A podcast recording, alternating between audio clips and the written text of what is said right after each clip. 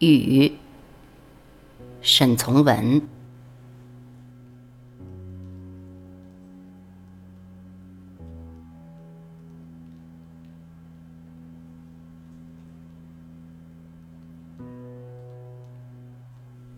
招来不知疲倦的雨，只是落，只是落，把人人都落得有点疲倦而厌烦了。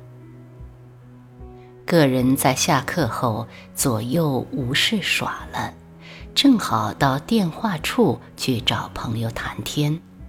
那方面若是一个女人，自然是更有意思。叫来叫去，铃儿时时刻刻是叮叮当当嚷着的。电话器死死地钉在墙壁上。接线生耳朵中受惯了各方催促，灵儿又是最喜欢热闹的一件东西，所以都还不生出什么脾胃来，就终担苦了大耳朵号房。他刚把一个洋服年轻轻儿的胡子后生从四舍十三号找来。眼见那后生嘴巴对着机子叽叽咕咕开合了一阵，幕后像生气似的样子，豁的挂上耳机走出去了。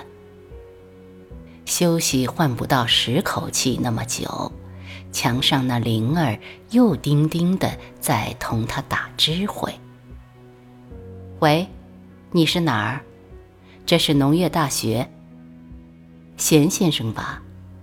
你贵姓？哦，哦，又找他来。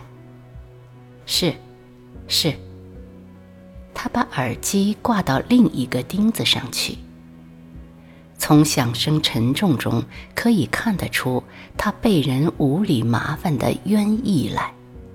这冤意除用力的挂耳机外，竟也无从宣泄。又是贤先生。他还自言自语说了一句自己能够听到的话。这本来可以随意扯个谎，说找不到就完事了。但他是新来这里不久的人，虽然每日里同到专司收发信件那位崔哥一起歇宿吃饭，还学不到这些可以偷闲的事。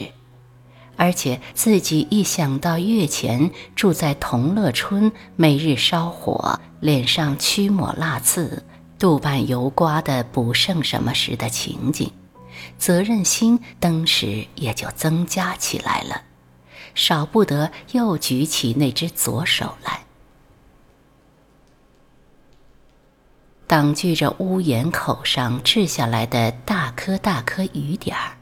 用小步跑到四舍去找那位年轻的胡子后生。桌子当中摆着那一座四四方方的老钟，一摇一摆，像为雨声催眠了似的，走得更慢更轻了。钟旁平平地握着那一本收信簿，也像在打瞌睡。靠着钟身边挨挤极近的一个小茶杯，还有大半杯褐色茶水，一点热气都没有。他眼睛看到那后生对着耳机笑笑嚷嚷，耳朵却为门外雨声搅着，抽不出闲空来听那后生谈的那么浓艳倒了的究竟是些什么话。他便觉得那后生但对着耳机大笑，真是无聊。后生又出去了。当那后生从他身边过去的当儿，洋服裤子擦到他正垂着在胯骨边的左手时，随着有阵怪陌生但很好闻的气味儿跑进了他的鼻孔。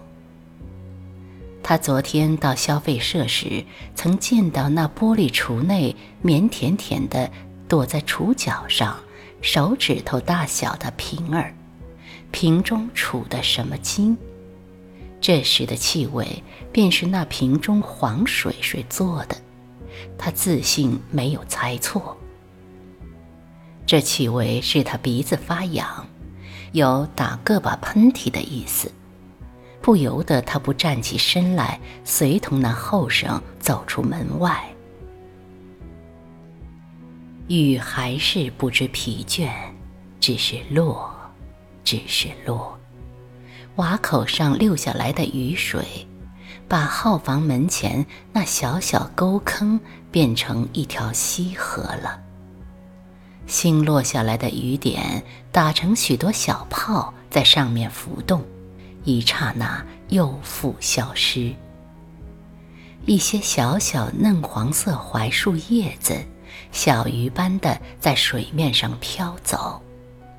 倘若这些小东西当真是一群烙麻哥鱼仔，正望着他们出神的他，不用说，早就脱了鞋袜，挽起袖子，告奋勇跳下去，把他们捉到手中了。这好像他们自己也能知道，这本身不值价。不怕什么意外危险事到头，不然眼看到大耳朵在那号房门前站着，痴痴的把视线投到他们一举一动上面来，为甚还是大大方方的在水上飘来飘去？